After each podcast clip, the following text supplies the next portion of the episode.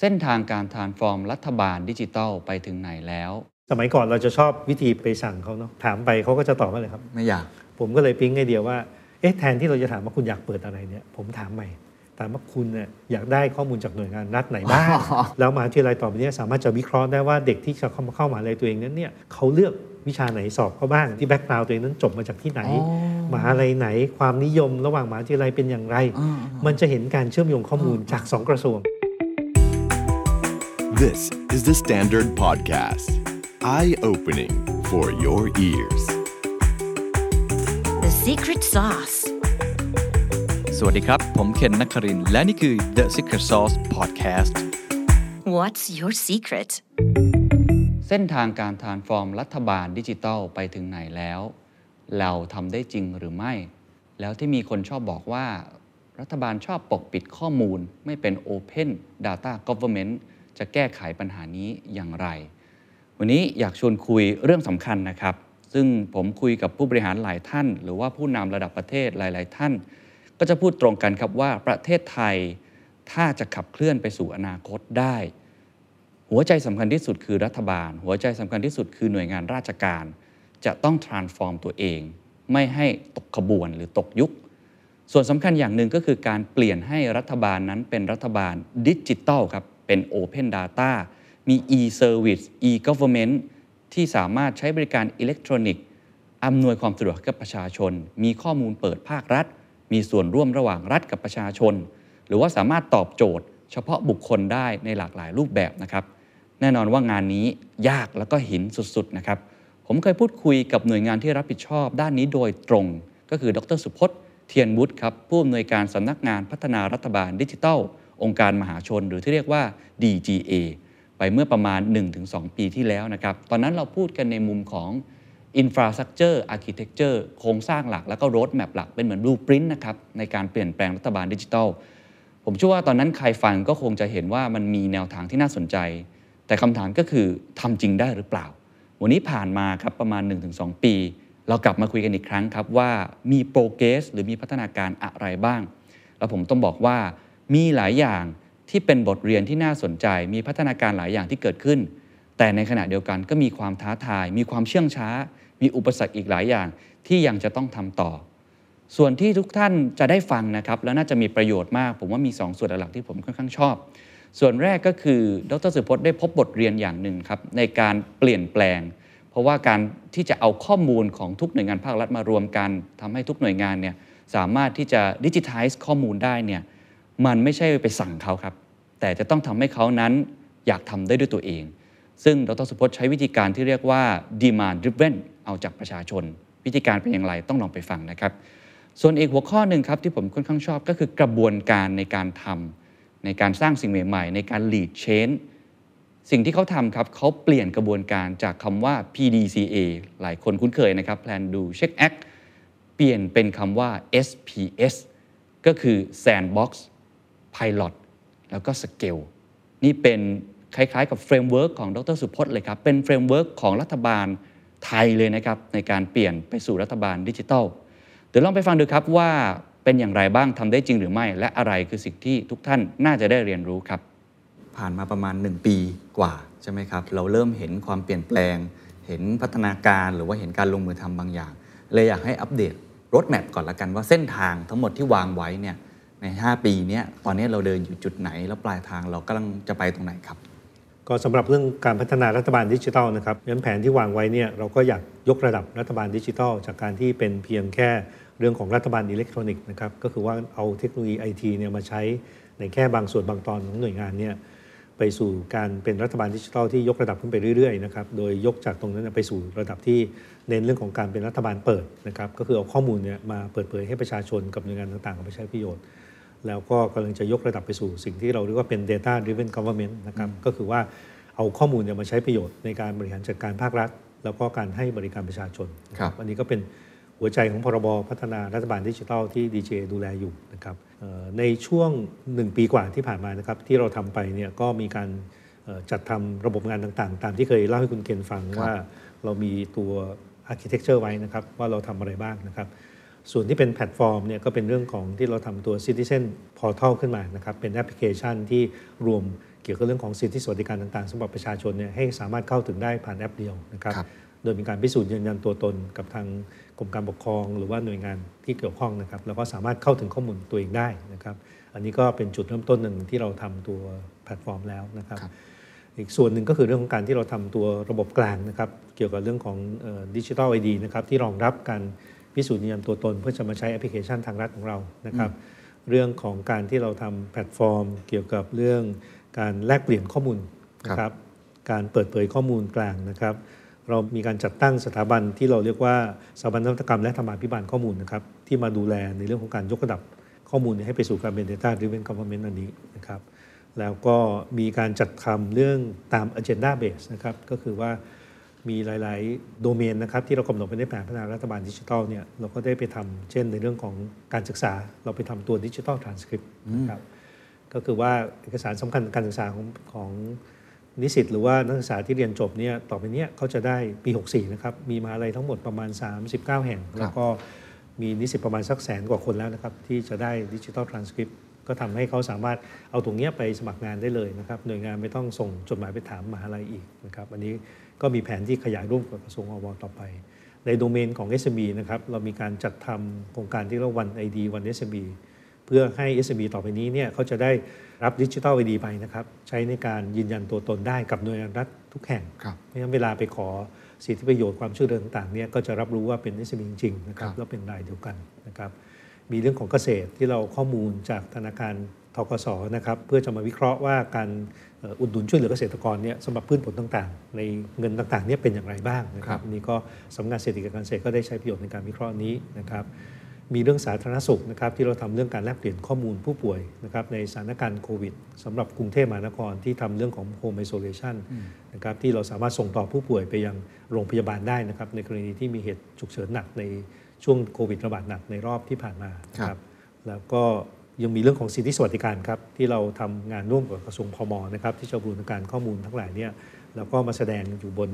ตัวเอ่อแอปพลิเคชันนะครับทำให้ประชาชนรู้ว่าสิทธิสวัสดิการที่ตัวเองจะได้รับมีอะไรบ้างนะครับอันนี้ก็จะเป็นโดเมนหลักๆที่เราทำครับครับนอกจากนี้ก็จะมีทางฝั่งของ area base นะครับที่ครัเราบไปทำงานกับท้องถิ่นด้วยนะครับกับทางอปททั้งหมด 50กว่าแห่งที่เอาระบบงานไปช่วยเขาทำให้เขาทำงานดิจิทัลได้ครับครับ อันนี้คือสิ่งที่ทำมาทั้งหมดภายในหนึ่งปีนะครับนี่ผมอาจจะคงไปที่ทีละประเด็นครับที่เราเห็นภาพชัดสุด แล้วมันก็เป็นสิ่งที่ใกล้ชิดกับประชาชนมากสุด ก็คือตัวแพลตฟอร์มครับแอปพลิเคชันที่ชื่อว่าทางรัฐเล่าให้ฟังนิดนึงมันคืออะไรครับ แล้วเป้าหมายเพื่ออะไรบ้างแอปพลิเคชันทางรัฐเนี่ยเราออกแบบมานะครับเพื่อจะให้ประชาชนเนี่ยเข้าถึงเอ่อบริการภาครัฐได้ผ่านจุดเดียวนะครับครับโดยหลักๆ จริง ๆ มันก็เป็นเหมือน super app นะที่สามารถจะเอ่อบูรณาการเอาแอปพลิเคชัน ภาครัฐที่มีอยู่นะครับเข้ามาอยู่ในแอปพลิเคชันเดียวนะครับครับ โดยอย่างปัจจุบันนะครับที่ประชาชนทำได้ ถ้าหลังจากดาวน์โหลดแอปพลิเคชันทางรัฐแล้ว แล้วก็มีการเอ่อพิสูจน์ยืนยันตัวตนแล้วเนี่ยนะครับก็สามารถจะเข้าถึงข้อมูลส่วนตัวได้นะครับ ผ่านจากข้อมูลจากกรมการปกครองนะครับเอ่อข้อมูลตามหน้าบัตรตามทะเบียนบ้านต่างๆ เป็นต้นนะฮะเรามีข้อมูลเกี่ยวกับเรื่องของเครดิตบูโรซึ่งเป็นข้อมูลเกี่ยวกับเรื่องของสถานะนะครับในเรื่องของการเป็นหนี้หรือว่าการที่เรามีเครดิตอย่างไรบ้างเนี่ยนะครับก็สามารถเข้าถึงได้ เรามีข้อมูลเรื่องสิทธิประกันสังคมนะครับเรื่องของ สิทธิเรื่องของเงินอุดหนุนเด็กแรกเกิดนะครับแล้วก็สามารถจะชำระค่าน้ำค่าไฟได้นะครับอันนี้ความมุ่งหมายก็คือว่าเราต้องการจะให้สิทธิที่เป็นสิทธิประโยชน์ต่างๆของประชาชนเนี่ยมารวมอยู่ที่นี่ประชาชนจะได้ไม่ต้องไปวิ่งหาจากทุกแห่งนะครับครับโดยในระยะแรกเนี่ยเป็นลักษณะของการรับรู้ก่อน คือให้รู้ว่าตัวเองมีสิทธิ์อะไรบ้างข้อมูลทั้งหมดที่เราใช่ครับได้มีใช่อะคไรรับบ้างงั้นในเฟสต่อไปก็จะพัฒนาให้สามารถจะร้องขอสิทธิสวัสดิการได้นะครับอืม แล้วก็สามารถที่จะเข้าถึงบริการอื่นที่ขยายไปมากกว่านี้ได้อีกครับนะก็มีแผนอยู่ในตามรถแมพที่วางไว้นะครับ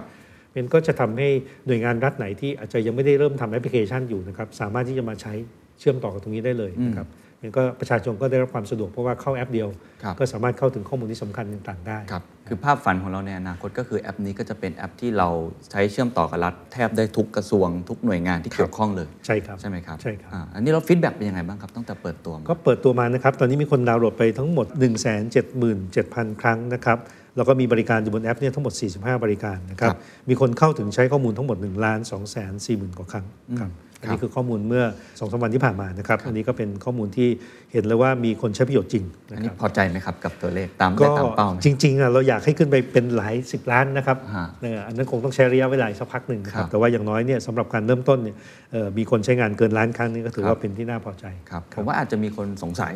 ราะว่าตอนนี้จริงๆแอปภาครัฐที่คนใช้เยอะที่สุดครับคือเป๋าตังค์ใช่ไหมครับมีมีโอกาสที่จะเชื่อมโยงกันไหมครับ หรือว่าจะทำยังไงให้เพราะว่าจริงๆมันก็เป็นการ ขอหรือข้อมูลของเราที่เกี่ยวกับข้องกับภาครัฐ แม้ว่าเป๋าตังค์เนี่ยมันจะเป็นเรื่องโครงการคนละครึ่ง หรือว่าเขาไปเริ่มไปผูกโยงกับการซื้อหุ้นกู้อะไรต่างๆ นานาแล้วมันมีโอกาสไหมครับครับ จริง ๆ เรามีการคุยกันอยู่นะครับครับเพื่อจะให้เกิดการเชื่อมโยงกัน เพราะว่าทางแอปเป๋าตังก็มีข้อดีตรงที่ว่ามีคนลงทะเบียนไว้แล้วนะครับหลายสิบล้านคนใช่ครับนะครับแต่ว่าส่วนใหญ่ตอนนี้ก็ยังมีข้อจำกัดที่ว่าเขาทำเฉพาะในเรื่องเกี่ยวเรื่องทางด้านการเงินเป็นหลักนะครับแต่ในเรื่องของข้อมูลนั้นเนี่ยก็เดี๋ยวเรากำลังคุยเพื่อครัจะบแลกเปลี่ยนกันอยู่คครัรับบอ๋อ ว่าของเราก็สามารถจะชำระนะครับหรือว่าใช้เงินของรัฐเนี่ยชำระผ่านเป๋าตังได้นะครับ ครับหรือว่าทางเป๋าตังก็อาจจะได้ข้อมูลจากฝั่งของทางแอปพลิเคชันเรานะครับเข้าไปแสดงได้ครับโดยคนที่มีอำนาจในการควบคุมนี้มากที่สุดคือตัวประชาชนเองนะครับอืมที่เขาสามารถจะเลือก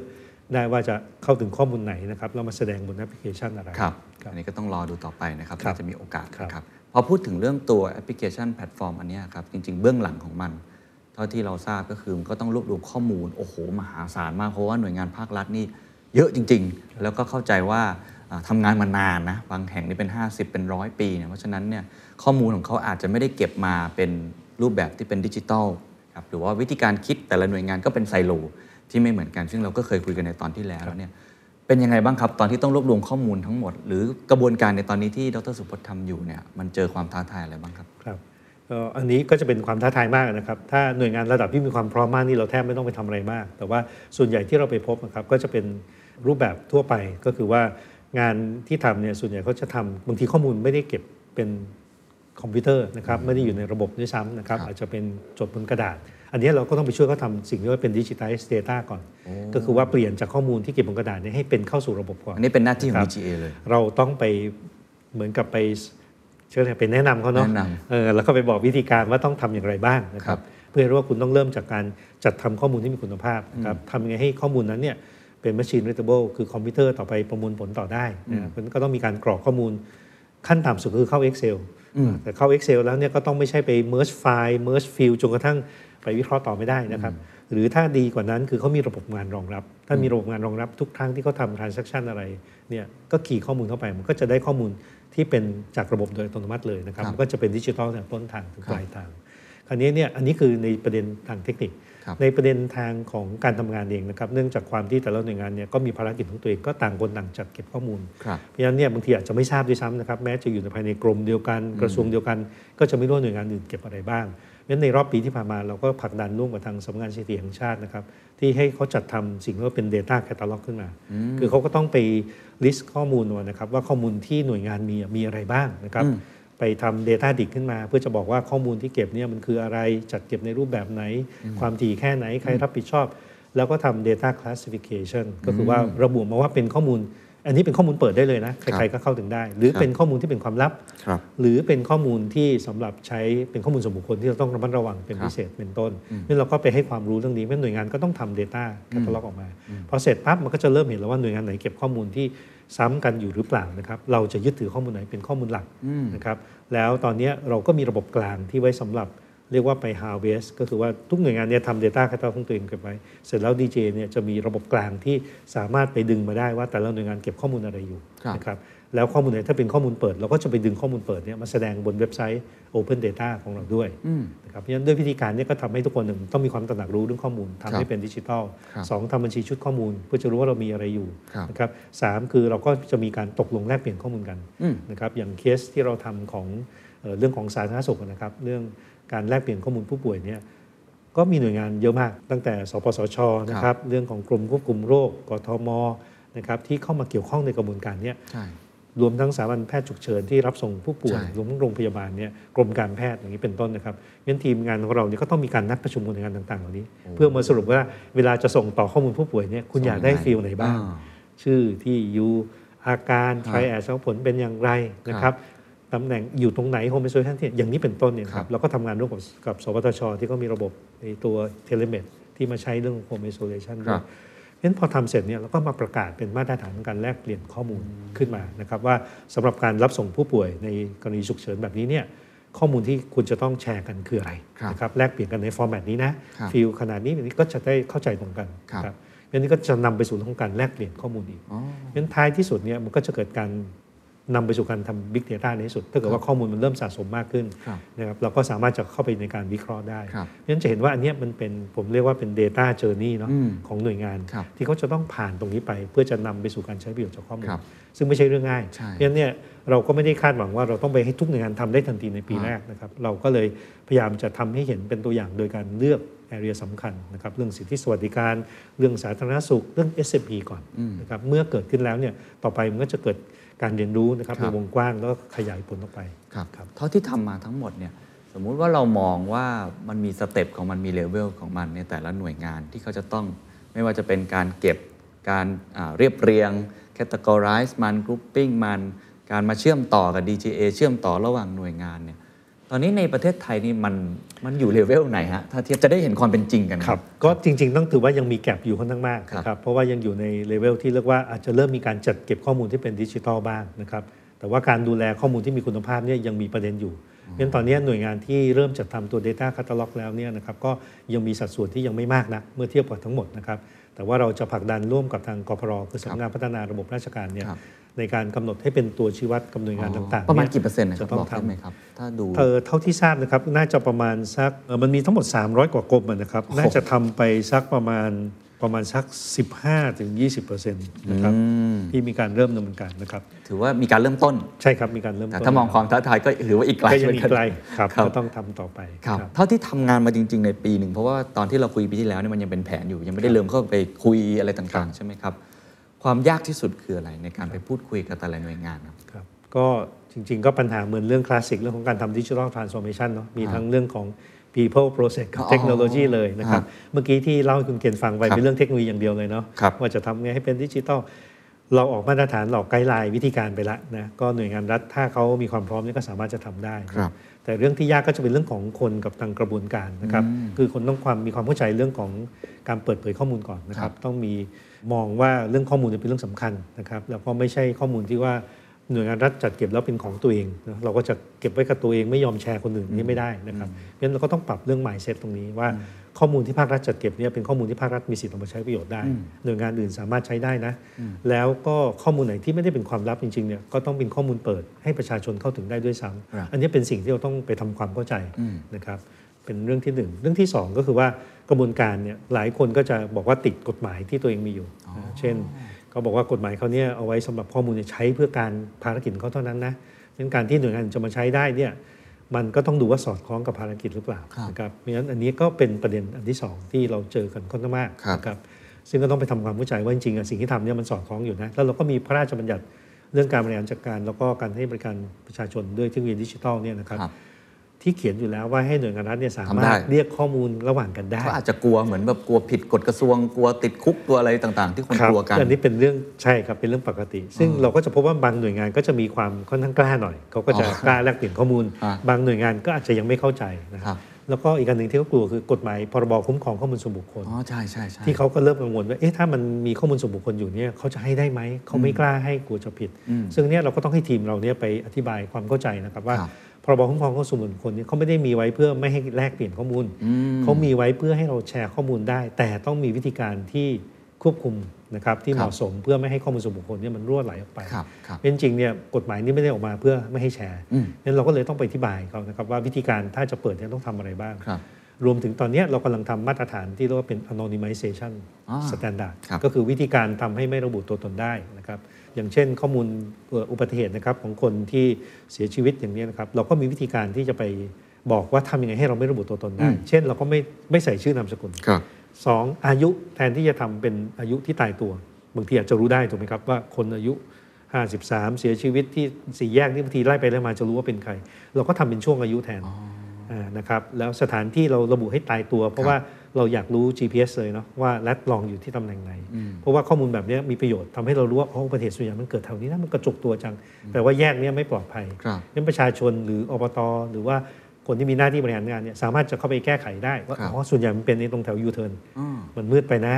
เขาก็ไปแก้ไขได้อย่างนี้เป็นต้นเพราะฉะนั้นวิธีการข้อมูลเห็นไหมว่าถ้ามันเปิดออกมานี่มีประโยชน์มากกว่าปิด แล้วเมื่อเปิดออกมาแล้วเนี่ยเราก็มีวิธีการทำยังไงก็ได้ให้ไม่ไปละเมิดความเป็นส่วนบุคคลครับนะครับมีการคุ้มครองข้อมูลส่วนบุคคลอย่างเหมาะสมครับงั้นตอนนี้เรากำลังทำแนวปฏิบัติ เรื่องของการเปิดเผยข้อมูลส่วนบุคคลอยู่ว่าครับจะทำไง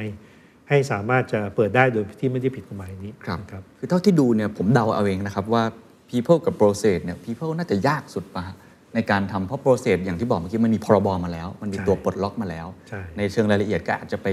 หาวิธีการในการช่วย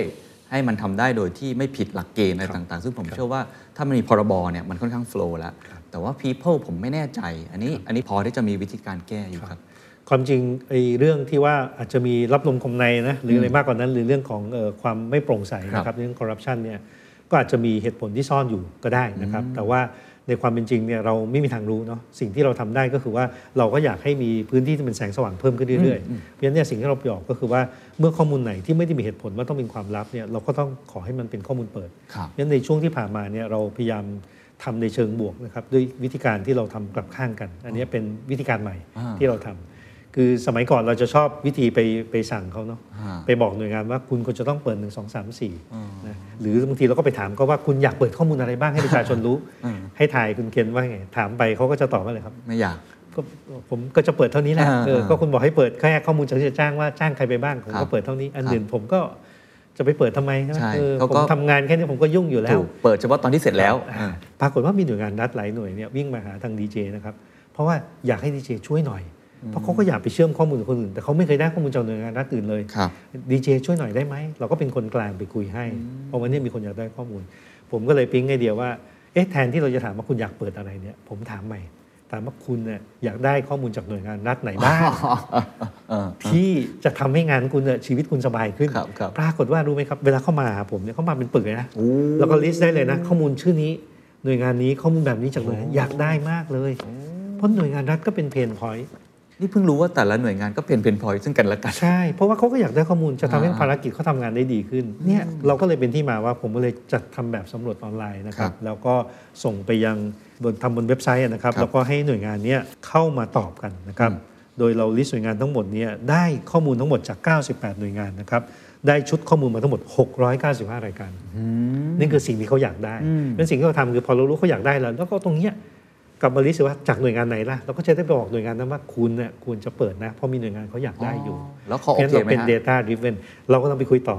นะอันนี้อันนี้ step ที่หนึ่งครับ step ที่สองคือเราบอกว่าไหนๆทำแล้วเนี่ยเราก็เอาข้อมูลที่ได้มาจากภาครัฐที่บอกอยากได้กันเองเนี่ยไปถามประชาชนด้วยอืมว่า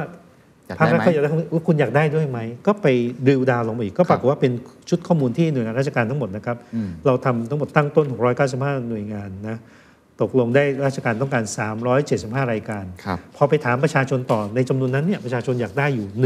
122 รายการอืมเพราะฉะนั้นเนี่ยเราก็เลยกะว่าจะทำนัดเดียวแล้วให้นกได้นกหลายตัวครับเราก็รายชื่อเขาเนี่ยเข้าคณะกรรมการพัฒนารัฐบาลดิจิทัลครับเพื่อให้ endorse ว่านี่เป็นรายชื่อที่หน่วยงานรัฐควรจะต้องเปิดอืมแล้วก็ควรจะแลกเปลี่ยนกับหน่วยงานอื่นครับเพราะฉะนั้นตอนนี้เราก็เริ่มนะครับไปคุยกับหน่วยงานรัฐต่างๆ โดยมี ทางเอ่อบริษัท NT มาช่วยเรานะครับไปคุยทั้งหมดประมาณ 50 หน่วยงาน ที่ cover ไอ้ข้อมูล 122 รายการที่ประชาชนอยากรู้เนี่ยทั้งประชาชนและหน่วยงานเข้าไปช่วยอ่ากันอ่าไปทำให้มีการเปิดเผยข้อมูลนี้ออกมาให้ได้ ภายในระยะเวลา 1 ปีข้างหน้านี้ครับนะครับเพราะฉะนั้นเราก็คาดหวังว่าภายใน 1 ปีข้างหน้าจำนวนชุดข้อมูลที่คนอยากเห็นมากที่สุดเนี่ยเป็นอืม top เนี่ยนะครับมันจะเกิดการแลกเปลี่ยนแล้วก็เห็นออกมาครับซึ่งอันนี้ได้เริ่มไปบ้างอย่างฮะได้เริ่มไปแล้วครับแล้วแล้วเป็นไงครับ feedback ได้ไปคุยแล้วครับถือว่าโอเค ก็มีหน่วยงานที่เข้าไปแล้วครับ 50 หน่วยงานตอนนี้นะครับครับก็กำลังเริ่มเข้าไปทำครับ แล้วก็เอ่อ วิธีการเราก็คงเราคงไม่ได้ไปใช้กำปั้นไปทุบเขาเนาะเราก็คงมีการเข้าไปคุยก่อนแลกเปลี่ยนกันครับแล้วต้องสมมติคิดว่าวิธีการนี้วิธีการ approach แบบนี้มันมันดีกว่าวิธีการปกติอย่างไร เพราะถือผมสำหรับผมมันก็ถือว่าค่อนข้างใหม่ แทนที่เราจะบอกเขาว่าเปิดเปิดเปิดสิหรือว่าคุณอยากเปิดอะไรแล้วเอาหน่วยงานอื่นเนี่ยมามากึ่งกึ่งไม่ถึงกับฟอสแต่ว่าเป็นการดุลเขาอะ ให้เขาอยากใช่ครับ ทำอันนี้อันนี้เรียกว่าวิธีการนี้คือผมอะไร ผมคิดว่าจริง ๆ มันคือ demand driven นั่นแหละ อ๋อวิธีการง่ายที่เดียวคือเราพยายามเอาลูกค้าเป็นศูนย์กลางนะคือลูกค้าของการใช้ข้อมูลก็คือหน่วยงานรัฐด้วยกันครับ กับประชาชนนั่นแหละ ครับ เพราะฉะนั้นเราจะทำยังไงให้ทั้งประชาชนกับหน่วยงานรัฐอื่นเนี่ยมีส่วนร่วมในครับ การที่จะบอกว่าคุณจะเปิดข้อมูลอะไร ครับ เพราะฉะนั้นระบบราชการที่ผ่านมาเราจะติดเคยชินกับการที่ว่าเรามี ผู้ทรงคุณวุฒิไม่กี่คนเนาะกรรมการมีคนคอยนั่งอยู่แล้วนั่งคิดว่าคุณควรจะทำนู่นทำนี่ไปเที่ยวบอกหน่วยงานอื่นเนี่ยผมก็พยายามจะเริ่มเอาแนวความคิดใหม่ที่เน้นการมีส่วนร่วมของประชาชนเนี่ยเข้ามา จะทำยังไงให้ประชาชนเนี่ยมีสิทธิ์ออกเสียงว่าเขาอยากได้ข้อมูลอะไรครับแล้วในฐานะที่เป็นหน่วยงานกลางเนี่ยเราก็รวบรวมความต้องการของของไอ้ข้อมูลนั้นเนี่ยครับเราก็ไปบอกหน่วยงานรัฐเพราะเรานี้มีหลักฐานเชิงประจักษ์แล้วอืมว่าประชาชนอยากให้เปิดเผยข้อมูลนี้นะครับเราก็ไปผลักดันผ่านคณะกรรมการพัฒนารัฐบาลดิจิทัลที่ท่านรองนายกดอนเป็นประธานเนี่ยครับเพื่อจะไป เหมือนกับว่ากึ่งๆว่าสั่งการอะเนาะแต่เรายังไม่ถึงว่าสั่งเราเพียงแค่บอกว่าแนะนำเห็นชอบให้ไปขับเคลื่อนเรื่องการของเปิดเผยข้อมูลออกมาครับนะครับโอ้อันนี้ก็เป็นวิธีการผมว่าก็เป็นรูปแบบใหม่ที่ครับเราอยากสร้างเรื่องของการเป็นดีมานดิเวนครับมาใช่ครับ อันนี้น่าสนใจมากแล้วแต่ละหน่วยงานเนี่ยก็จะได้เห็นว่าสิ่งที่เขาทำน่ะมีประโยชน์มันมีคนต้องการจริงใช่ๆ ถ้าเราทำนี่มันเกิดผลไม่ใช่มาจากข้างบนสั่งมาอย่างเดียวใช่ครับก็จะเริ่มเห็นความเชื่อมโยใช่งครัมากขึ้น อย่างก่อนหน้านี้ทีมก็มาอัปเดตว่าครับเราเอาข้อมูลของกระทรวงการท่องเที่ยวครับมาเปิดเผยนะว่ามีที่ท่องเที่ยวที่ไหนบ้าง นักท่องเที่ยวเป็นอย่างไรเนี่ยเอ่อเดิมเนี่ยเขาก็ยังไม่ได้กระตือรือร้นว่าเอ๊ะทำไมต้องมาเปิดนะแต่พอเมื่อเปิดแล้วเนี่ยปรากฏว่ามีคนใช้ประโยชน์เยอะ เขาเห็นแล้วว่าเฮ้ยเปิดไปนี่มันดีนะทำให้คนเข้าใจงานเขามากขึ้นด้วย เขาก็เลยมีความกระตือรือร้นที่จะทำชุดข้อมูลต่างๆ มาเพิ่มเติมเพื่อคมารับเปิดอีก มีตัวอย่างอื่นๆไหมครับที่ จะทำให้คุณผู้ฟังได้เห็นภาพมากขึ้นว่า หน่วยงานนี้อยากให้หน่วยงานนั้นเปิดข้อมูลด้านไหนประชาชนอะไรที่เป็น top list อันเนี้ยอาจจะสักหนึ่งถึงสองได้ไหมครับ จะได้เห็นภาพว่าครับเอ่อตอนนี้มันมีอะไรบ้างที่เป็นรายละเอียดครับข้อมูลชุด top สำคัญนะครับที่มีนะเช่น ข้อมูลเรื่องแหล่งท่องเที่ยวสถิตินักท่องเที่ยวอ๋อเหรอฮเพราะว่าจริง ๆ มันมีผลกับเรื่องของคนที่อยากจะขายของใช่ไหมครับอ๋อมันเป็นไปกระตุ้นเศรษฐกิจท้องถิ่นได้นะครับอ่า เนี่ยสถานการณ์ท่องเที่ยวรายจังหวัดนะครับรายได้ค่าใช้จ่ายจากการท่องเที่ยว ส่วนใหญ่เนี่ยกลายเป็น top top เนี่ยเป็นเรื่องการท่องเที่ยวเลยเพราะมันนะคบใกล้ตัวคนใช่ครับน SME อะไรใช่ครับ แล้วก็เนี่ยสถิติร้องเรียนการทุจริตในภาครัฐอืมการเรื่องร้องเรียนหน่วยงานร้องเรียนที่เกี่ยวข้องครับอันนี้แปลว่าภาคประชาสังคมเนี่ยจะเริ่มมีความตื่นตัว ที่อยากจะมีการตรวจสอบงานภาครัฐมากขึ้นอ่านะครับแหล่งโบราณสถานแหล่งโบราณคดี ข้อมูลการจัดสรรเบิกจ่ายงบประมาณของส่วนราชการครับ นะครับข้อมูลการพักแรมของชาวต่างชาติ ข้อมูลสิทธิรักษาพยาบาล สิทธิหลักประกันสุขภาพแห่งชาติเป็นต้นอันนี้เป็นเริ่มทุกอย่างเห็นแล้วน่าจะเนอะเชื่อมโยงกับสิทธิสวัสดิการใช่ครับกับเศรษฐกิจครับครับน่าสนใจมากครับ เพราะว่าอันนี้มันทำให้เราเห็นเลยว่าประชาชนต้องการอะไรมุมไหนนะครับอันนี้อีกเรื่องหนึ่งพอเราคุยถึงเรื่องนี้แล้วเมื่อกี้มันมีเรื่องที่เป็น agenda base ด้วย ซึ่งทราบมาว่ามันก็คงเป็นกึ่งกึ่ง quick win เรื่องที่เราทำได้เร็วหน่อยใช่ไหมครับแล้วก็เกิดผลประโยชน์ชัดเจก็นอาจจะไม่ใช่ quick win อะมันก็ต้องเริ่มจากมี quick win แต่ครับว่าเป็นอะไรที่ผมว่ามันเป็น fundamental ของประเทศโอเคเช่น ข้อมูลการศึกษาเราก็อยากเห็นข้อมูลศึกษาที่เชื่อมโยงครับการทำที่เมื่อสักครู่ผมยกตัวอย่างเรื่องดิจิทัลทรานสคริปต์มันครัไม่บได้จบแค่ว่าเรารู้ว่าใครจบแล้วเขาได้กระดาษใบหนึ่งแล้วเป็นอิเล็กทรอนิกส์แล้วมันดีเฉยอืมๆแต่เราอยากจะเชื่อมโยงไปสู่เรื่องของเด็กกระบวนการทั้งหมดเลยที่เราเห็นแรงงานจะเข้าสู่ตลาดนะครับ ความหมายเช่น ตอนเนี้ยเราไม่ได้ทำดิจิทัลทรานสคริปต์แค่ระบบคนที่จบจากมหาลัยเท่านั้น เรากำลังไปทำกับคนที่จบจากชั้นมปลายด้วยนะครับเพราะฉะนั้นต่อไปคนที่สมัครเข้า TCAS สามารถจะใช้ดิจิทัลทรานสคริปต์ที่จบจากมปลายเนี่ยเข้าระบบ TCAS ได้เลยนะครับแล้วมหาวิทยาลัยต่อไปเนี้สามารถจะวิเคราะห์ได้ว่าเด็กที่จะเข้ามาเข้ามหาลัยตัวเองนั้นเนี่ยเขาเลือก วิชาไหนสอบเขาบ้างนะครับ โดยที่แบ็กกราวด์ตัวเองนั้นจบมาจากที่ไหนมหาลัยไหนความนิยมระหว่างมหาวิทยาลัยเป็นอย่างไร มันจะเห็นการเชื่อมโยงข้อมูลจากสองกระทรวงอ๋อนะครับขณะเดียวกันไอ้คนที่จบเนี่ยเมื่อเวลาไปสู่ตลาดแรงงาน เราก็ไป work กับทางกระทรวงแรงงานต่อ โดยมีสถาบันคุณวุฒิวิชาชีพเป็นเจ้าภาพเรื่องนี้นะครับที่จะเชื่อมโยงเลยว่าคนที่จบมหาลัยนี้ในที่สุดแล้วไปทำงานที่ไหนอืม เว้น demand ของแรงงานกับ supply ของแรงงานเนี่ยต่อไปมันจะเห็นการ Match กันชิ่งได้กันได้อ่าเว้นปัญหาที่เราเคยบ่นกันว่าทำไมประเทศไทยขาดแรงงาน ตรงนั้นตรงนี้คนตรงนี้ไม่พอเนี่ยต่อไปเราจะเห็นก่อนมหาวิทยาลัยก็จะทราบด้วยนะว่ามีความต้องการเพราะฉะนั้นต่อไปคุณควรจะผลิตคนตรงนี้เพิ่มครับครับหลักสูตรนี้ ไม่ต้องเปิดหรอกมันเยอะไปแล้ว แต่หลักสูตรนี้ควรจะมาเปิดเพิ่มเป็นต้น เราคาดหวังว่าใช่กับการบูรณาการข้อมูลทั้งหมดเป็นที่คุณเคนพูดว่า quick win ใช่ก็ส่วนหนึ่ง แต่ว่าสิ่งที่เราเห็นก็ว่า fundamental ตรงเนี้ยมันจะกลายเป็นประโยชน์กับทุกภาคส่วนของประเทศต่อไปครับอ๋อเห็นภาพคครับอันนี้คือในมุมการศึกษาลองอธิบายสักหนึ่งถึงสองตัวอย่างอีกอีกนิดได้ไหมครับเป็นเรื่อง SME กับเกษตรเนี่ยทำไมเราคิดว่านี่คือ fundamental แล้วข้อมูลสิ่งที่ดรสมพุทธอธิบายผมว่าดีตรงที่ว่ามันทำให้เห็นว่า ไอ้ข้อมูลที่เราพยายามจะเก็บ พยายามจะคอลเลกพยายามจะคลีน พยายามจะมารวบรวมเนี่ยมันไม่ใช่เพื่อเพื่อข้อมูลอะ แต่ว่าสิ่งสำคัญคือเพื่อเอาไปใช้ประโยชน์ใช่ครับสูงสุด ซึ่งอันนี้อาจจะถ้าเป็น SME ครับนี่มันเป็นยังไงบ้างครับครับ อย่างของ SME นะครับเราก็ร่วมกับทางสำนักงานส่งเสริมวิสาหกิจขนาดกลางขนาดย่อมนะครับสสวเนี่ยครับทำเป้าหมายที่เราจะขึ้นทะเบียนนะครับ SME ในรูปแบบใหม่ที่ต่อไป SME ทุกรายจะได้ตัวดิจิทัลไอดีนะครับก็จะทำให้ภายในสิ้นปีเนี้หนึ่งล้านรายนะครับที่ทางสสวจะขึ้นทะเบียนขึ้นมาครับนะครับสิ่งที่เราทำคืออะไรนะครับเราต้องยอมรับก่อนว่า SME นี่เป็นภาคเศรษฐกิจที่สำคัญนะครับมีการจ้างงานสูงมากนะครับแล้วก็ เวลาที่มันเกิดความผันผวนทางเศรษฐกิจเนี่ย SME จะเป็นผู้ที่ได้รับผลกระทบครับช่วงที่ผ่านมาทางรัฐบาลก็ต้องมีการส่งเสริมนะครับหรือมีการเข้ามาอุดหนุนมาช่วยเหลือต่างๆ เพื่อจะให้ SME เราเนี่ยยังอยู่ได้แล้วก็สามารถจะเติบโตต่อไป นี่ปัญหาที่เราพบก็คือว่า SME เนี่ยหน่วยงานที่ปฏิสัมพันธ์กับ SME เนี่ยมีตั้งหลายหน่วยเพราะฉะนั้นต่างคนต่างก็มีการไปขึ้นทะเบียน SME ของตัวเองใช่เพราะฉะนั้นก็เป็นภาระกับ SME นะครับว่าเวลาจะไปติดต่อเนี่ยงงก็ต้องไปฮะขึ้นทะเบียนทีนึงผมเคยสัมภาษณ์หลายหน่วยงาน รู้สึกว่ามีเกือบ 30หน่วยงานเยอะมาก ครับเออแล้วทุกหน่วยงานก็ต้องเสียเวลาไปตรวจสอบว่าใช่คนนี้เป็น SME จริงไหจริมงครับเออใช่มี 200 คนไม่เกิน 300 คนจริงก็ว่าใช่รายได้ทุนจดทะเบียนเท่าไหร่จงอะไรยังไงใช่นะครับมันเป็นเพนพอยซึ่งมันวุ่นวายไปหมดเลยแค่นิยามยังไม่เหมือนกันเลยใช่ครับเพราะฉะนั้นตอนนี้เนี่ยทางคอรมอก็สรุปไปอยู่แล้วว่าให้สสวเป็นคนกำหนดนิยามนะครับอ๋อแล้วต้องมีคนตรวจสอบว่าเป็น SME จริงหรือไม่เพราะฉะนั้นตอนนี้เรามีเจ้าภาพหลักละที่จะเป็นรีจิสตราในเรื่องนี้เพราะฉะนั้นสสวก็เลยจะทำโครงการนี้ร่วมกับทาง DGA นะครับครับที่จะมีการคลีนข้อมูล SME ของทั้งระบบนะครับ ข้อมูลที่สสวเก็บเองเนี่ยก็จะไปดึงข้อมูลจากกรมพัฒน์ข้อมูลจากหน่วยงานที่เกี่ยวข้องมาแสดงแล้วให้ SME เนี่ยเข้าไปพิสูจน์นะครับหรือไปตรวจสอบข้อมูลตัวตนนะครับเมื่อตรวจสอบเสร็จแล้วว่าข้อมูลเนี้ถูกต้องนะครับ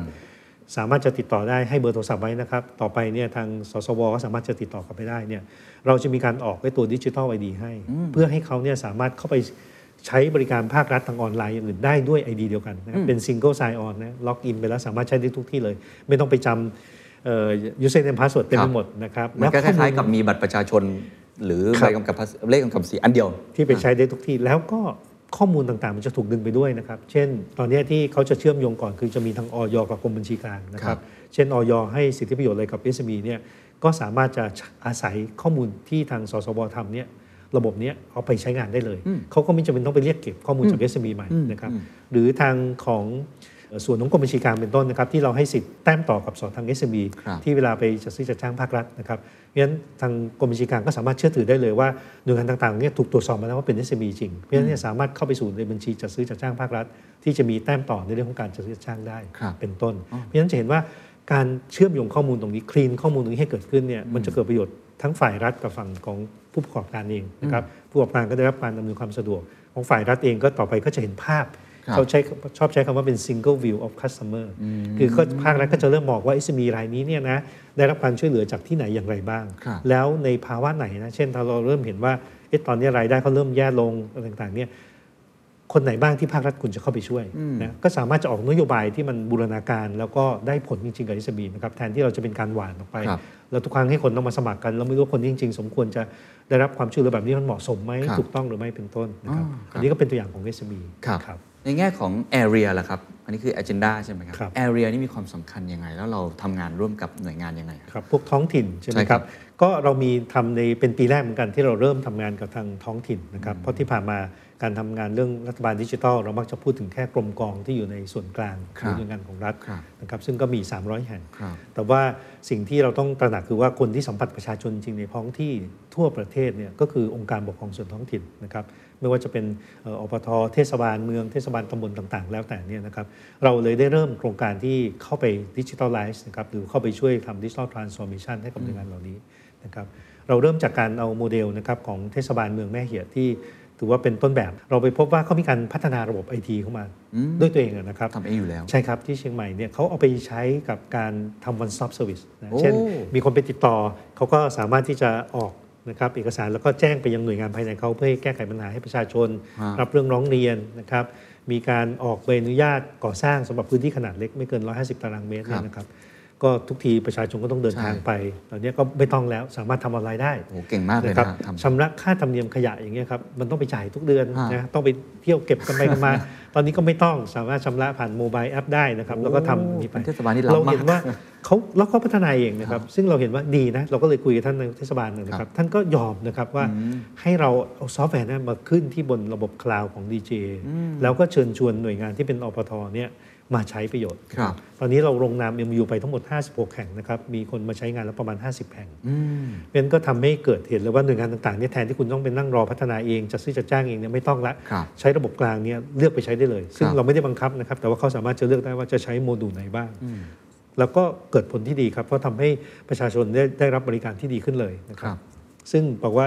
ก็ดีครับได้รับเสียงตอบรับที่ดีนะครับ ตอนนี้เราก็เลยกำลังทำพัฒนาเป็นเวอร์ชันที่ 2 ก็คือว่าเอาซอฟต์แวร์นั้นเนี่ยมาแล้วก็มาเก็บความต้องการเพิ่มเติมนะครับครับแล้วทำให้ครับกลายเป็นเวอร์ชันที่มีความมั่นคงปลอดภัยมากขึ้นนะครับแล้วก็พร้อมที่จะสเกลในวงกว้างต่อไป ซึ่งความฝันของดรสุพจน์ก็คงเป็นทุกหน่วยงานใช่ เทครับ เทศบาลทั้งหมดมีทั้งหมดเยอะ 7,000 กว่าแห่งนะครับโอ้ซึ่งอันนี้เนี่ยเราได้คุยทางเอ่อกรมส่งเสริมการปกครองท้องถิ่นครับนะครับ ว่าเดี๋ยวจะร่วมมือกันในการขับเคลื่อนเรื่องนี้นะครับครับ เพื่อให้หน่วยงานท้องถิ่นเนี่ยมีระบบดิจิทัลไปใช้งานในการให้บริการประชาชน ตอนนี้ได้ประมาณ 50 50 ครับ ถือว่าปีแรกนะครับที่เราเริ่มต้นครับครับคุยมาทั้งหมดเขาดรสุวัสดิ์คิดว่าสิ่งที่ผมเห็นความแตกต่างจากปีที่แล้วมากที่สุดก็เห็นโปรเกรสครับเห็นพัฒนาการแม้ว่าบางอย่างอาจจะช้าบางอย่างอาจจะ ไม่ได้เห็นผลนัดแต่ว่าอย่างน้อยมันมีการเคลื่อน ในฐานะที่ดรสุวัสดิ์เป็นผู้นำในการขับเคลื่อนการเปลี่ยนแปลงเนี่ยนะครับ คิดว่าอะไรคือคือบทเรียนที่ได้รับมาตลอดปีที่ผ่านมา อะไรคือ key success ที่ทำให้การ transform โอ้ผมว่าเป็นหน่วยงานที่ยากที่สุดเลยหน่วยงานภาครัฐเพราะว่ามีประวัติศาสตร์ยาวนานมาก แล้วคนเยอะมากด้วยเนี่ยให้มันเกิดผลสำเร็จได้ หรืออะไรคือ เป็น key failure ก็ได้ที่อาจจะทำให้เกิดความล้มเหลวที่ประสบการณ์ที่เราเรียนรู้มาครับก็อันแรกคงเป็นเรื่องลักษณะที่ว่าเราคงต้องโฟกัสนะครับคือ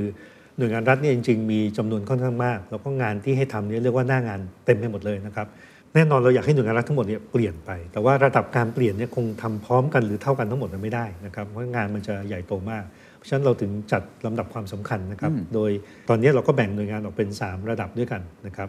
ที่ระดับแรกคือหน่วยงานที่มีความพร้อมค่อนข้างสูงเลยนะครับอันนี้ให้เดาก็คงจะรู้ว่าเกี่ยวกับทางด้านกระทรวงการคลังเนาะครับทางด้านกาการรเงินต่างๆเงินเนี่ยเพราะเหตุว่าเอกชนหมุนเร็วมากครันะบเขาก็เลยต้องปรับตัวครับเร็วเหมือนกันเนี่ยนะครับในกลุ่มที่ 2 คือที่เราทำเป็น agenda base เมื่อกี้ที่บอกครับก็คือว่าเราก็จะลงแรงไปขับเคลื่อนใน agenda สำคัญโดเมนสำคัญ ที่เราต้องทำลักษณะด้วยว่าต้องใช้คำว่ากัดไม่ปล่อยนะอืมคือเราเริ่มไปแล้วต้องไม่ได้แปลว่าเฮ้ยผมแค่ทำควิกวินเสร็จแล้วผมก็เลิกไม่ใช่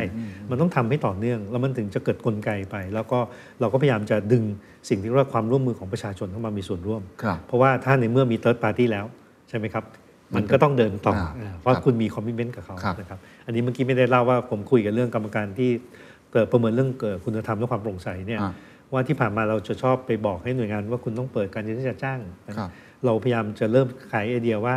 ให้ทุกหน่วยงานต้องสำรวจความต้องการประชาชนที่เป็นลูกค้าของท่านโดีจังฮะแล้วดูว่าอยากให้เปิดข้อมูลอะไร และท่านเป็น demand ต้องแสดง driven หลักฐานว่าท่านเปิดอะไรตามนั้นอืมไม่ใช่คิดเองใช่ครับอันนี้อย่างนี้แล้วหรือมารอส่วนกลางคิดให้มันก็คิดไม่ทันนะครัครับอันนั้นครับอันนั้นก็เป็นกลุ่มที่ 2 ที่เราไล่ตาม agenda base ครับกับกลุ่มที่ 3 คือหน่วยงานที่เหลือทั้งหมด ซึ่งอันเนี้ยเราไม่มีแรงไปทำทั้งหมดนะครับแต่เราจะใช้กลไกของการกำหนด KPI ของทางกพรแล้วเราก็จัดทำพวก guideline อ่านนะครับ จัดทำพวกสื่อการพัฒนาตัวเองต่าง ๆ เนี่ยครับ template เลยเฮ้ยถ้าคุณอยากทำ PDPA เนี่ยคุณเอา template นี้ไปแล้วคุณไปลงมือทำเลยนะเพราะฉะนั้นด้วยวิธีการเนี้ยทำให้เราสามารถที่จะขับเคลื่อนได้ว่าไปด้วยกันทั้งหมดนะครับ แต่ว่าด้วยความแตกต่างของความรวดเร็วนี้ก็แล้วแต่ แต่ว่าเราจะต้องกำหนดตัวเป้าหมายให้ชัดครับอันนี้เป็นปัญหาหนึ่งที่เป็นเพนพอยต์นะครับในอดีตพอเราพูดกันเรื่องรัฐบาลดิจิทัลเนี่ยผมก็ผมก็ต้องเริ่มสื่อสารกับคุณเคนกับกับสาธารณะแล้วเหมือนกันว่าความคาดหวังคืออะไรใช่นะเพราะว่า ถามว่ามันเป็นงานที่มันเสร็จในปี 2 ปีไหมก็ไม่ใช่ ต่อให้เป็นรัฐบาลต่างประเทศที่พัฒนาแล้วเนี่ยเขาก็ต้องพัฒนาต่อเนื่องไปเรื่อยครับๆแต่ว่าภาพที่เราอยากเห็นก็เราอยากเห็นก็คือว่าหนึ่งคือ e-service เนาะอืมอยากเห็นบริการที่ทำผ่านออนไลน์ได้ ผมจะได้ไม่ต้องไปที่สำนักงานเพราะฉะนั้นเนี่ยอันเนี้ยเราก็คงต้องเลือกว่าบริการอะไรบ้างที่เป็นบริการสำคัญ ที่เราพูดถึงแอปพลิเคชันทางรัฐเมื่อกี้เพราะว่ามันเป็นบริการที่ประชาชนส่วนใหญ่อยากรู้ใช่เพราะว่า ปกติประชาชนก็ไม่ค่อยจะมาติดต่อรัฐอยู่แล้วเนาะนอกจากมีความจำเป็นใช่ใช่ไหมเช่นโดนใบสั่งสมมุติใช่ครับ อะไรอย่างเงี้ยเราก็พยายามทำให้เขาสะดวกได้อ่าเพราะฉะนั้น e-service นี่คือผลลัพธ์อันที่หนึ่งครับอันที่สองคือข้อมูลที่ภาครัฐจัดเก็บต่อไปเนี้ต้องให้ประชาชนใช้ประโยชน์ด้วย และอันที่สามเนี่ยบุคลากรภาครัฐเนี่ยต้องมีความเป็นดิจิทัลมากขึ้นเป็นตัวเขาเองก็ต้องทำงานผ่าน e-meeting ได้นะ work from home เป็นนะครับใช้ระบบสารบัญได้อะไรเงี้ยนะครับมีระบบ ERP ใช้งานครับ แล้วก็มีทักษะดิจิทัลที่ครับเป็นที่ยอมรับ เพราะฉะนั้นเนี่ยอันสุดท้ายเนี่ยที่เมื่อสักครู่ยังไม่ได้เล่าคือ เราก็เลยมีการทำระบบพัฒนาบุคลากรภาครัฐนะครับโดยตอนเนี้ดีเจก็เปลี่ยนท่าอีกเหมือนกัน อันนี้ก็เป็นอันที่ 2 ที่เราปรับเปลี่ยนเยอะอ่าคือสมัยก่อนเราจัดอบรมเองใช่ครับก็จัดอบรมได้ปีละไม่กี่ร้อยคนครับใช่ไหมครับตอนนี้เราก็เปลี่ยนแล้วก็คือว่าทำหลักสูตรกลางเลยอ๋อนะครับผ่านการรับรองเรียบร้อยอ๋อแล้วเราก็สร้างเครือข่ายกับมหาวิทยาลัยให้เขาจัดอบรมเรื่องนี้นะครับ ไม่ต้องเป็นเราที่สอน ไม่จำเป็นต้องเอาที่สอนเข้าใจตอนนี้มีมหาลัยเข้ามาร่วมแล้วครับ เดี๋ยวเราสักสัปดาห์ หน้าเนี่ยครับประมาณต้นเดือนหน้าเราก็จะมีการเปิดว่าปีเนี้ยเราก็จะมีลิสต์ให้ทุกหน่วยงานรัฐเลยว่ามีมหาวิทยาลัยไหนจัดอบรมในหัวข้อที่ตรงกับทักษะที่เราต้องการบ้างอืมคุณก็ไปเรียนกับที่นั่นเลย คุณไปเรียนที่นั่นได้เลย ไม่ต้องมาอยู่ใช่ที่ครับ DTA แล้ว ใช่ครับ เราก็จะขอแค่ติดตามผลว่าอ๋อมีใครไปอบรมบ้างนะ แล้วก็วิธีการสอนเป็นยังไง feedback ครับเป็นอย่างไรครับถ้ามีอะไรต้องปรับปรุงเราก็จะเข้าไปช่วยดูครับเป็นด้วยวิธีการเนี้เราก็ขยายเครือข่ายไปอีก ครับมันก็จะเป็นการ scaling ละที่เราจะพยายามทำไงให้มันเกิดการสเกลเพราะฉะนั้นตอนนี้การทำงานผมก็พยายามจะมอง 3 เรื่องเนาะก็คือว่าสมัยก่อนจะใช้คำว่า PDCA สมัยนี้เราต้องใช้วงจรแบบสตาร์ทอัพนะ เราก็ต้องมี ผมก็ใช้คำว่าเราต้องมี sandbox ก่อนใช่ไหม sandbox ก่อนเออก็คือว่าลองอะไรที่อะยังไม่แน่ใจว่าจะเป็นยังไง อันที่สองคือเราต้องเป็น pilot pilot มันก็เป็นลงกับของที่จริง แต่ว่าสเกลเล็กๆ และอันที่สามสุดท้ายเราต้องสเกลให้ได้ เป็นนโยบายที่ให้กับทีมงานเวลาทำงานคือบริการทั้งหลายที่ DGA ทำอยู่เนี่ยห้าม อยู่เท่าเดิมไปเรื่อยๆนะไม่เอานะครับเออคือถ้าไม่โตก็ต้องเลิกโอ้เดี๋ยวนี้ไม่ใช่ plan do check act แล้วเป็น SPS มันก็ควรจะเออผมว่ามันควรจะเป็นแค่ 3 step นะ Sandbox เออใช่ไหมครับ Pilot ไพลอตแล้แล้ววก็ก็ต้อง scale สเกลให้ได้โอ้ต้องทำให้ได้ต้องสเกลให้ได้ครับเป็นวิธีการอันนี้ก็ที่เป็นที่ความที่เป็นท้าทายเฟรมเวิร์กที่น่าสนใจมากครันะบถ้าเอามาใช้จริงในครับไม่ว่าจะเป็นเอกชนหรือภาครัฐเนี่ยครับน่าจะเร็วขึ้นได้ครับนะครับแต่วิธีคิดแบบนี้เนี่ยผมคิดว่าอย่างหนึ่งอันนี้ผมลองลองชวนคิดต่อเฉยๆนะครับว่า สิ่งที่น่าจะยากที่สุดที่จะทำให้เกิดกระบวนการแบบนี้ เพราะมันไม่เหมือนเดิม แต่ก่อนเนี่ยมันต้องมาแพลนต้องมาทำมาเช็ค แล้วก็แอคตอนนี้จู่ๆดรสุพจน์บอกว่าไม่ละเราเราไพลอตเลย เราเริ่มเลยไพลอตเลยsandbox ก่อนใช่ไหมครับ pilot เสร็จ แล้วก็กลับมาสเกลอย่างเงี้ยเอิ่มผมคิดว่าผู้นำนี่มีส่วนอย่างยิ่งเลยในการขับเคลื่อน เพราะมันคือการเปลี่ยนครับ paradigm เหมือนกันการ shift process แล้วก็ mindset พอสมควรเนี่ย อันนี้บทบาทผู้นำเป็นยังไงบ้างครับดรสุพจน์ต้องไปช่วยแนะนำหรือว่าคิดว่าอะไรคือสิ่งที่ผู้นำควรทำก็จริง ๆ เราคงต้องเป็นคนจุดประกายเรื่องความคิดนะครับ คือให้เห็นภาพว่าวิธีการทำงานใหม่คืออะไรบ้างนะครับอย่างช่วง 2 ปีที่ผ่านมาผมก็จะสื่อสารกับทีมค่อนข้างมาก ตอนที่เข้ามารับตำแหน่งใหม่ๆเราก็จะไปคุยกับคนภายนอกค่อนข้างมาก เพื่อให้เห็นว่าเอ่อภาพลักษณ์ที่เขามองดีเจหรือบทบาทที่เขาคาดหวังจากดีเจคืออะไรบ้างครับนะครับก็จะทำให้เราเห็นแกลบแล้ว ว่าสิ่งที่เราเป็นอยู่ณปัจจุบันกับสิ่งที่หน่วยงานต่างๆ คาดหวังให้เราครับทำเพื่อจะช่วยขับเคลื่อนรัฐบาลดิจิทัลคืออะไร พอเราทราบตรงนั้นเนี่ยก็เป็นสิ่งที่ผมต้องสื่อสารกับคนในองค์กรว่า คุณต้องเข้าใจว่าเฮ้ยมันต้องมีบริบทมันเปลี่ยนไปแล้วนะอืมเราต้องมีความจำเป็นที่จะต้องเกิดการเปลี่ยนแปลงนะครับผมว่าดูไปดูมาก็เหมือนเข้าตามตำรา change เลยครับมันก็ต้องบอกให้เห็น urgency ให้เห็นความสำคัญในการที่ต้องเปลี่ยนแปลงก่อนนะครับนั้นถัดมาคือว่าเราก็ต้องฉายภาพใหม่ให้เห็นนะครับว่า สิ่งที่เราอยากให้เขาเปลี่ยนคืออะไร เพราะอะไรเนี่ยต้องสื่อสารเยอะมากนะครับ ผมก็เริ่มคิดดูเผื่อแป๊บเดียวก็ 2 ปีนะก็จะพูดเรื่องเดิมซ้ำๆประจำบ่อยๆ ไม่แน่ใจว่าลูกน้องเบื่อกันหรือเปล่านะแต่ผมคิดว่ามันก็เป็นเรื่องที่เราต้องบอกครับว่าเฮ้ยตอนนี้มันต้องปรับแล้วนะครับเป็นโลกที่เปลี่ยนไปนะครับแล้วสุดท้ายคือเราก็ต้องเข้าไปมีส่วนร่วมในการทำกับเขานะครับครับเพราะฉะนั้นเอ่อที่เราจะใช้เวลาเยอะหน่อยก็คือว่าทุกทุกเดือนเราจะมีการประชุมแฟลกชิพกันกับแต่ละทีมย่อยๆนะครับซึ่งเขาก็จะมี หน้าที่มาอัปเดตว่าครับทิศทางที่เรานโยบายที่เรามอบไปเนี่ยเขาทำไปแล้วไปถึงไหนนะคครัรับบได้ผลลัพธ์อย่างไรมีปัญหาอุปสรรคอะไรบ้าง ก็จะได้ช่วยกันแก้ไขต่ออย่างนี้เป็นต้นเพราะฉะนั้นก็คงต้องต้องมีรูปแบบแบบนี้นะครับส่วนที่เมื่อสักครู่ที่ผมบอกว่าทำไมใช้วิธีอย่างนั้นเป็น sandbox pilot แล้ว scale เนี่ยเอ่อต่างจาก PDCA ยังไงก็คืออ PDCA มันเป็นโลกของโลกเหมือนโลกโลกในยุคที่เป็นอินดัสทรีเนาะครับ2.0 คืออะไรที่มันทำแล้วพ ยายามนิ่งๆอย่าไปกระทบมันมากอะเนาะเออภาพมีเหตุจำเป็นเราค่อยปรับเท่าที่จำเป็น อันนั้นใช่ครับผมก็ยังใช้ได้อยู่นะเพราะครัระบบบราชการส่วนใหญ่เป็นอย่างนั้น แต่เมื่อสักครู่ที่ผมพูดนี่คือเป็นเรื่องอะไรใหม่ ๆ ที่เราอยากจะขับเคลื่อนนะครับให้มันเห็นผลเนี่ยอาจจะต้องใช้สเต็ปแบบนี้นะครับฮะเพราะไม่อย่างนั้นเนี่ยมันจะเช่นอยู่ใน sandbox ตลอดไปก็ไม่ได้เนาะแปลว่าเอ้ยทำไม sandbox ก็ไม่ออกจาก sandbox สักทีไม่ใช่นะฮะสมัยอยู่มหาวิทยาลัยผมเคยไปเยี่ยมมหาลัยที่เยอรมันเนี่ยครับเขาก็บอกว่าเวลาเขาทำ incubator เนี่ย เด็กในมหาลัยเนี่ยไปเข้าใน incubator เขาเนี่ยเขาบอกเขาให้อยู่แค่ 2 ปีนะพอปีที่ 2 นี่เขาเตะออกเลยนะครับ คือถ้าคุณได้ funding series A คุณก็โตไปเลย แต่ครับถ้าคุณไม่โตคุณก็เลิกได้แล้วครับเขาไม่ให้ที่ฟรีอืมอืมอืมนะครับเพราะฉะนั้นผมคิดว่าเราควรจะต้องมีสเกลการทำงานเนี่ยคล้ายแบบนั้นอืมครับน่าสนใจมากครับ สุดท้ายแล้วกันนะครับ ผมว่าวันนี้เราเห็นโปรเซสในการเปลี่ยนแปลงเยอะ แล้วก็เห็นวิธีคิดของดรสุพจน์ในเรื่องของ practical เลยก็คือการลงมือทำแล้ว แต่ว่าเอ่อเมื่อกี้ที่พูดเรื่องเอ่อ sense of emergency ผมค่อนข้างชอบ เพราะว่าผมคิดว่ายังไงก็ต้องสื่อสารต่อ เพราะถ้าเกิดไม่มี trigger point ตรงนี้เนี่ยก็ยากที่หน่วยงานภาครัฐจะเปลี่ยนค่อนข้างเยอะนะครับก็เลยอยากจะให้ทิ้งท้ายในโอกาสที่มีโอกาสได้สื่อสาร ตอนนี้ผมว่าคนฟังรายการเราก็เยอะขึ้นเรื่อยๆหน่วยงานภาครัฐถ้าใครฟังอยู่เนี่ยแล้วก็ถือว่าอยากจะสื่อสารอะไรถึง เอาเป็นภาครัฐเป็นหลักแล้วกันนะครับครับเขาเป็นคนที่ทำงานครับเกี่ยวข้องอาจจะไม่จำเป็นต้องเป็นหัวหน้าก็ได้ เป็นคนทำงานตัวคนตัวเล็ก ๆ ก็ได้หน่วยงาน หรือหน่วยงานองค์การมหาชนที่เกี่ยวข้องทั้งหมดเลย หรือว่าจะเป็นสถาบันการศึกษาที่มีส่วนมาช่วย หรือแม้แต่เอกชนเองเนี่ยอะไรคือ sense of emergency ตอนนี้ที่เราต้องเปลี่ยนรัฐบาลเป็นรัฐบาลดิจิทัลเป็น open government ให้ได้ครับก็ความสำคัญที่สุดเนาะหลังจากในช่วง 2 ปีที่เราอยู่ในสถานการณ์โควิดนะครับครับน่าจะเห็นภาพแล้วว่าเราอยู่เหมือนเดิมไม่ได้นะครับตอนนี้ประชาชนคาดหวังภาครัฐเยอะมากนะเพราะว่า ทำธุรกรรมออนไลน์ต้องทำไม่ได้ เขาคาดหวังแล้วว่าบริการภาครัฐต้องเป็น 24คูณ7นะครับเขาไม่ได้คาดหวังแล้วว่าส่งอีเมลไปแล้วบอกว่าไม่รับเพราะตอนนี้นอกเวลางานนะครับฮะอันนั้นคงจะตลกสิ้นดีนะครับเอ่อแล้วก็คาดหวังว่าเราควรจะต้องมีการทำงานลักษณะที่มีคอมมิชเมนต์กับทางภาคประชาชน ว่าเราสามารถจะตอบได้ว่าเราจะทำให้เขาเสร็จเมื่อไหร่อย่างไรครับต้องมีการสื่อสารอย่างต่อเนื่องเนื่องด้วยบริบทกับตรงนี้นะครับเรามองความก้าวหน้าทางเทคโนโลยีก็จะยิ่งน่ากลัวนะครับ เราตอนนี้คนพูดถึง Metaverse พูดถึงคริปโตเคอเรนซีนะฮะการเปลี่ยนแปลงเนี่ยจะไม่ได้เกิดขึ้นเฉพาะภาคการเงินอีกต่อไปครับแต่มันกำลังจะกระทบทุกภาคส่วน บริการภาครัฐทั้งหมดจะด้วยนะครับ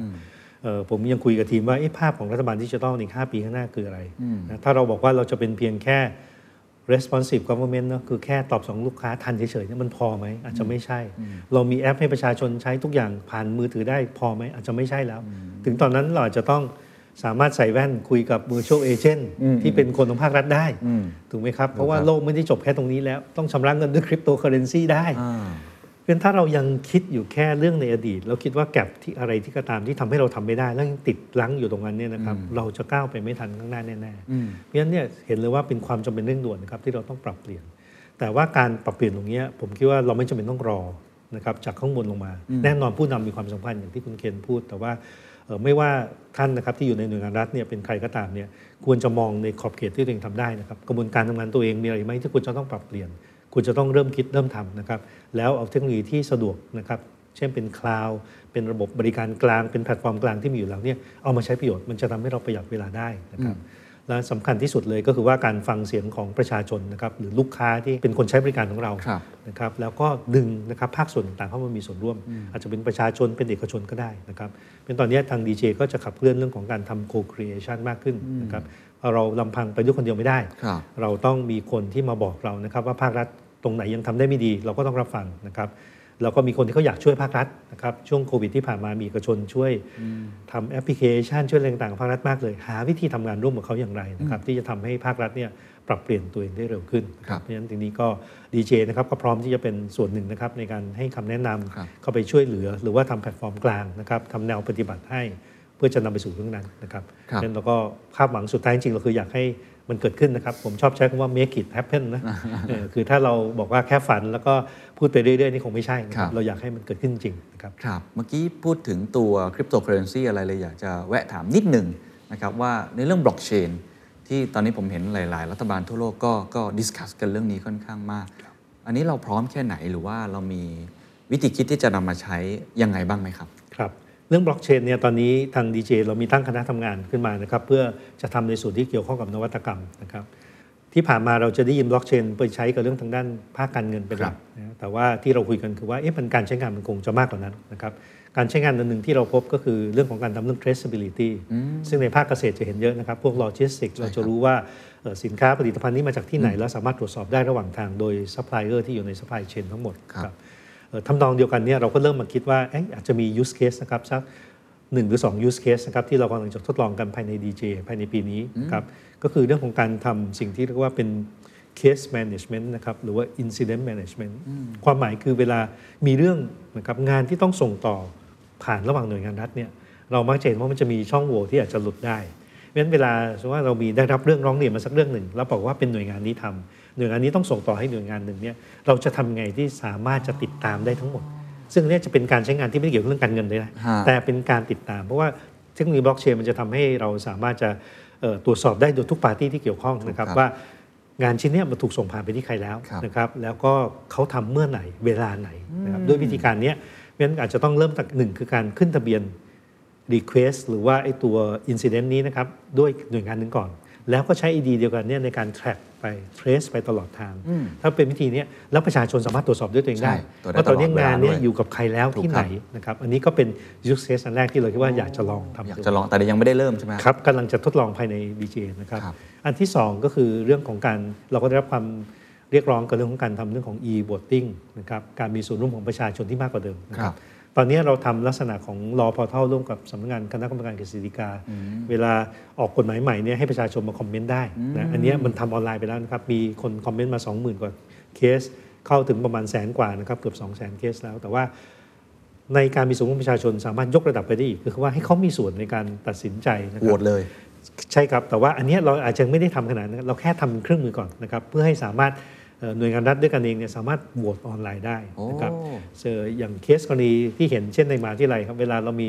เอ่อลงคะแนนเสียงเลือกคณบดีนะครับเวลาหยั่งเสียงอะไรต่างๆ เป็นต้นเนี่ยพอเราสถานการณ์ออนไลน์ตอนเนี้ยคือเราก็คิดว่าเราประชุมออนไลน์ได้นะ แต่พอเวลาลงคะแนนมันทำไม่ได้ใช่ลงคะแนนยังไงต้องมาเจอหน้ากัครับเพราะว่าหลักการลงคะแนนมันจะซับซ้อนนะครับคือต้องลงคะแนนเป็นความลับเนาะวันแมนวันบทเท่านั้นครับแต่ถ้ามีปัญหาอะไรเนี่ยก็สามารถนับใหม่ได้ แต่ต้องไม่เทรสได้นะ อย่าให้รู้ว่าใครลงให้ใครอย่างนี้เป็นต้นนั้นมีความซับซ้อนของมันอยู่ ซึ่งคิดว่าเทคโนโลยีตัวบล็อกเชนเนี่ยครับน่าจะช่วยได้ครับนะครับแต่ว่าคงต้องมีการมาปรับปรุงหลาย ๆ อย่างนะครับ เพื่อจะทำให้ยังไงไม่สามารถจะระบุตัวตนได้ว่าเป็นใครนะครับอย่างนี้เป็นต้นโอ้น่าสนใจอันนี้ก็จะเป็นอะไรที่น่าสนใจ ครับ ก็จะเป็นไอตัว DAO Decentralized Autonomy Organization ที่ครับจะน่ามาปรับใช้ได้ครับโอเค อันนี้ถ้าเกิดว่าอ่า มียูทเคสเมื่อไหร่ ปีหน้าได้คงกลับมาคุยกันอีกครั้งหนึ่งได้ครับเพราะว่าได้ผมครับว่าเป็นเทคโนโลยีที่หลายคนคงจับตามองว่ามันจะเข้ามาทำให้มีความโปร่งใสครับมากขึ้นมากๆใช่นะคครัรับบอ่าสุดท้ายจริง ๆ แล้วกันนะครับ พูดมาทั้งหมดเนี่ยผมเห็นอย่างหนึ่งในตัวดรสุพจน์ก็คือความหวังอะคือคือพูดถึงรัฐบาลดิจิทัลการปรับเปลี่ยนเนี่ยต้องพูดตามตรงนะเอ่อคนจะรู้สึกว่ามันยาก แล้วก็รู้สึกว่าเป็นไปไม่ได้โอ้จับตรงไหนก็มีแต่ปัญหา แล้วก็โอ้ต้องให้ฝั่งการเมืองเข้ามา ช่วยขับเคลื่อนสิไม่งั้นมันยากจังเลย ราชการตัวเล็กๆจะมีอะไรบ้าง แต่ผมเห็นดรสุพจน์พยายามขับเคลื่อนจากข้างล่างขึ้นมานะครับอะไรคือกำลังใจอะไรคือ passion ที่ทำให้ดรสุพจน์ยังยังเชื่อมั่นแล้วก็ทำงานอยู่ครับ คือไอ้ปัญหานี่เป็นเรื่องปกติเนาะฮะไม่ว่าอันไหนก็ตาม แล้วก็ผมเป็นคนที่เชื่อยังเชื่อในระบบอยู่นะคือถึงแม้ว่าระบบเนี่ยจะมีข้อบกพร่องเยอะนะครับ แต่ว่าอย่างไรเสียเนี่ยสิ่งที่มันเกิดขึ้นมาในอดีตระยะยาวเนี่ยมันคงเป็นไม่ได้หรอกที่คุณจะใช้วิธีลื้อทิ้งเนาะแล้วก็เขียนใหม่ครับ จาก scratch คือเริ่มจากศูนย์เลยเนี่ยคงเป็นไม่ได้ยากนะครับเพราะฉะนั้นจริงๆเนี่ยเราต้องพยายามมองหากลไกที่มันได้ผลอยู่เพียงแต่สิ่งเนี้ยอาจจะไม่ได้ถูกสื่อสารออกไป แล้วทำให้คนเนี่ยดูเหมือนเราไม่มีความหวังกับระบบนะเพราะฉะนั้นจริงๆเนี่ยผมเชื่อว่าถ้าเรามองให้ถูกทางแล้วเราต้องเปลี่ยนวิธีคิดของเรามากกว่าครับผมเชื่อว่าถ้าเราเปลี่ยนวิธีคิดเปลี่ยนวิธีทำงานเนี่ยนะครับมันจะทำให้เรามีช่องทางใหม่ ๆ ในการไปถึง เราจะต้องรู้ตัวว่าเมื่อถึงจุดเนี้ยโดยวิธีเดิมท่าเดิมไปไม่ได้แล้วเพราะฉะนั้นจะทำไงให้เกิดท่าใหม่ อันนี้เป็นสิ่งที่ผมพยายามเริ่ม กระตุ้นให้ทีมงานนะครับช่วยกันหาวิธีการใหม่ ๆ ในการทำงานเพื่อให้ได้ผลครับ งั้นผมคิดว่าเราอย่ามองอะไรเป็นขาวกับดำนะระบบนี้มันไม่ได้ผลแล้วผมก็ตัดใจเลยนะ หรือว่าบางคนก็บอกว่าเฮ้ยอันนี้มันโอ้โหดีสวยหรูมันเพอร์เฟกเลยครับมันก็ไม่ใช่ ทุกอย่างเป็นเรื่องธรรมดามากที่มันมีแต่ว่าคุณจะอยู่ในฝั่งไหนแค่นั้นเองอืมคุณอยู่ในฝั่งที่อยากจะทำให้มันดีขึ้น หรือคุณอยากอยู่ในฝั่งที่จะไปทำให้มันแย่ลงนะครับเพราะฉะนั้นจริงๆเนี่ยเราต้องพยายามหากลไกหาเครือข่ายนะครับที่จะช่วยกันขับเคลื่อนเรื่องนี้ให้มันสามารถเดินหน้าต่อไปได้ครับวันนี้ขอบคุณมากนะครับครับขอบคุณครับครับ And that's the secret sauce. ถ้าคุณชื่นชอบ The Secret Sauce episode นี้นะครับ ก็ฝากแชร์ให้กับเพื่อนๆ คุณต่อด้วยนะครับ และคุณยังสามารถติดตาม The Secret Sauce ได้ใน Spotify, SoundCloud, Apple Podcast, Podbean, YouTube